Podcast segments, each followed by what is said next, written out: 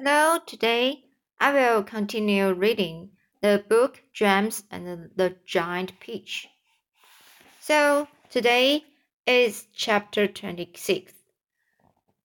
The centipede, who had begun dancing wildly around the deck during the song, had suddenly gone too close to the downward curving edge of the peach, and for three or four seconds he had he had stood teetering on the brink, brink swinging, swinging his legs frantically in circles in an effort to stop himself from falling over backward into space. But before anyone could reach him, down he. He gave a shriek of terror as he fell, and the others, rushing to the side and peering over, saw his poor lone body tumbling over and over through the air getting smaller and smaller until it was out of sight. Silkworm! yelled James. Quick, start spinning! The silkworm sighed, for she was still very tired from spinning all that silk for the seagulls, but she did as she, she was told. I'm going down after him, cried James, grabbing the silk tree stream as it started coming out of the silkworm and tying, tying the end of it around his waist. The rest of you hold on to Silkworm, so I don't pull her over with me. And later on, if you feel three tugs on the string, start howling, hauling me up again. He jumped and he went tumbling down after the centipede, down, down, down toward the sea below. And uh, you can imagine how quickly the silkworm had to spin to keep up with the speed of his fall. We will never see either of them again, cried the ladybug. Oh dear, oh dear, just when we were all so happy too. Miss Spider, the glow glowworm, and the ladybug all began to cry. So did the earthworm. I don't care a bit about the centipede, the earthworm sobbed. But I really did love that little boy. Very softly, the, the old green grasshopper started to play the, the funeral march on Miss Marlin, and by the time he had finished, everyone, including himself, was in a flood of tears. Suddenly, there came three sharp tugs down the rope. Pull! shouted the old green grasshopper. Everyone get behind me and pull! There was about a mile of string to be hauled in but they all worked like mad. And in the end, over the side of the peach, there appeared a dripping wet James with the dripping wet centipede clinging to him tightly with all forty two of his legs. He saved me, gasped the centipede. He swam around the middle of the Atlantic Ocean until he found me. My dear boy, the green old green grasshopper said, patting James on the back. I do congratulate you. My boots, cried the centipede. Just do get my precious boots. They are ruined by the water. Be quiet, the earthworm said. You are lucky to be alive. Are we still going up and up? asked the James. We certainly are, answered the old green grasshopper and it's beginning to get dark. I know it will soon be night. Why don't we go oh go down below and keep warm keep warm until tomorrow morning? Miss Spider suggested. No, the old green grasshopper said. I think that would be very unwise. It will be safer if we all stay up here through the night and keep watch. Then if anything happens, we shall anyway be ready for it. James Henry Trotter and his companions crouched close together on top of the peach as the night began closing in around them.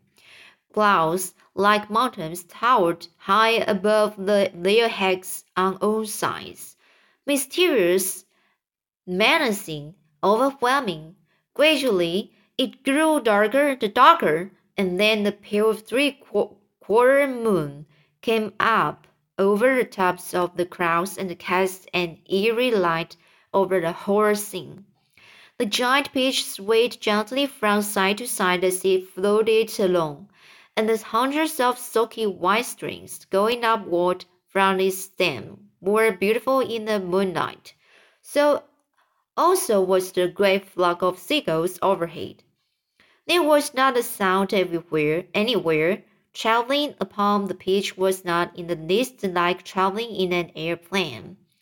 The airplane comes glittering and roaring through the sky, and whatever might be lurking secretly up there in the great cloud, crowd mountains goes running for cover at its approach.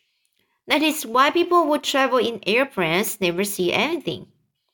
But the peach, oh yes, the peach was soft, stealthy traveler, making no noise at all oh, as it floated along. And several times during that long silent night, right high up over the middle of the ocean in the moonlight, James and his friends saw things that no one had ever seen before. Once, as they drifted silently past a massive white cloud, they saw on the top of it a group of strange, tall, wispy, wispy looking things that were about twice the height of ordinary men. They were not easy to see at first because they were almost as wide as the crowd itself.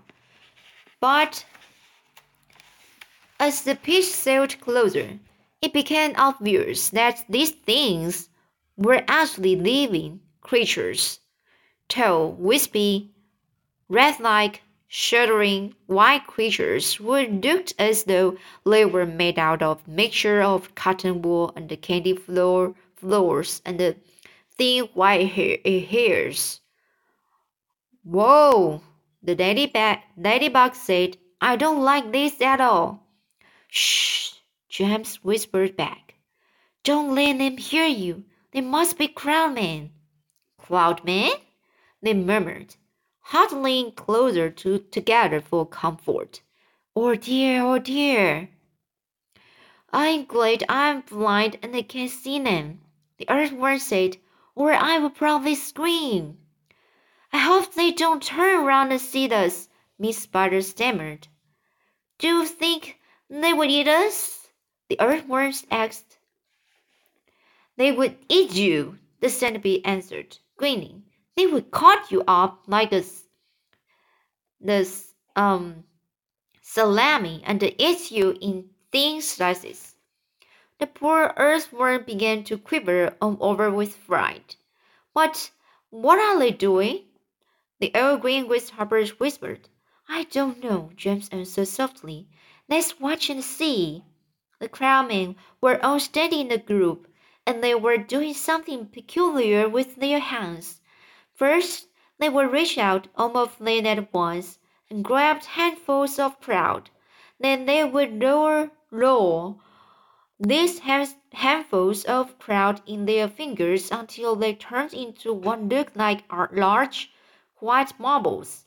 Then they would toss the marbles to one side and quickly grab more bits of cloud and start over again.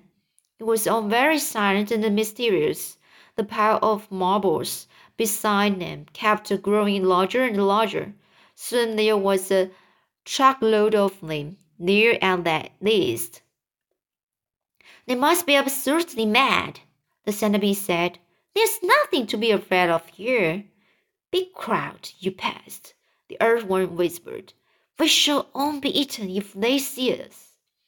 But the crowdmen were much too busy with what they were doing to have noticed the great peach floating silently up behind them. Then the watchers on the peach saw one of the crowdmen raising his long wispy arms above his head, and they heard him shouting, All right, boys, that's enough. Get the shovels and all the other crowdmen immediately let out a, out a strange, high-pitched whoop of joy and started jumping up and down and waving their arms in the air. Then they picked up enormous shovels and rushed over to the pile of marbles and began shoveling them as fast as they could over the side of the crowd into space. Down they go, it chanted as they worked. Down they go, hail and snow, fleeces and sneezes and noses will blow. It's hailstones, whispered James excitedly.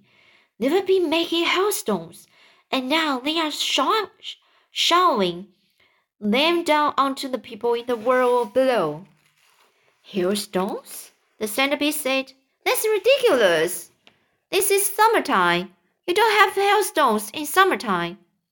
They are practicing for winter, James told him. I don't believe it, shouted the centipede, raising his voice. Shh, the others whispered, and James said softly, For heaven's sake, centipede, don't make so much noise. The centipede roared with never. Those Im- those imbecile imbeciles couldn't hear anything, he cried. They are deaf as doorknobs. You watch. And before anyone could stop him, he had cupped his front teeth feet to his mouth and was yelling at the crowdmen as loud as he could. Idiots! he yelled. Nincompoops! Hairwits! Brownheads! Asses! What on earth do you think you are doing over there? It, the effect was immediate. The crowdmen jumped around as if they had been stung by wasps. And when they saw the great golden peach floating past them, not fifty yards away in the sky, they gave a yelp of surprise and dropped their shovels to the ground.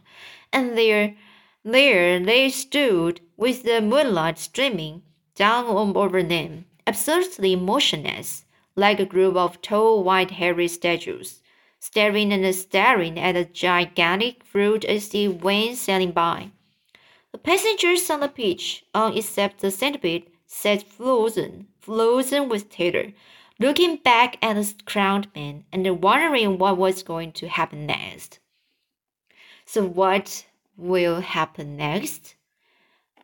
Okay, then we read, will read it next time.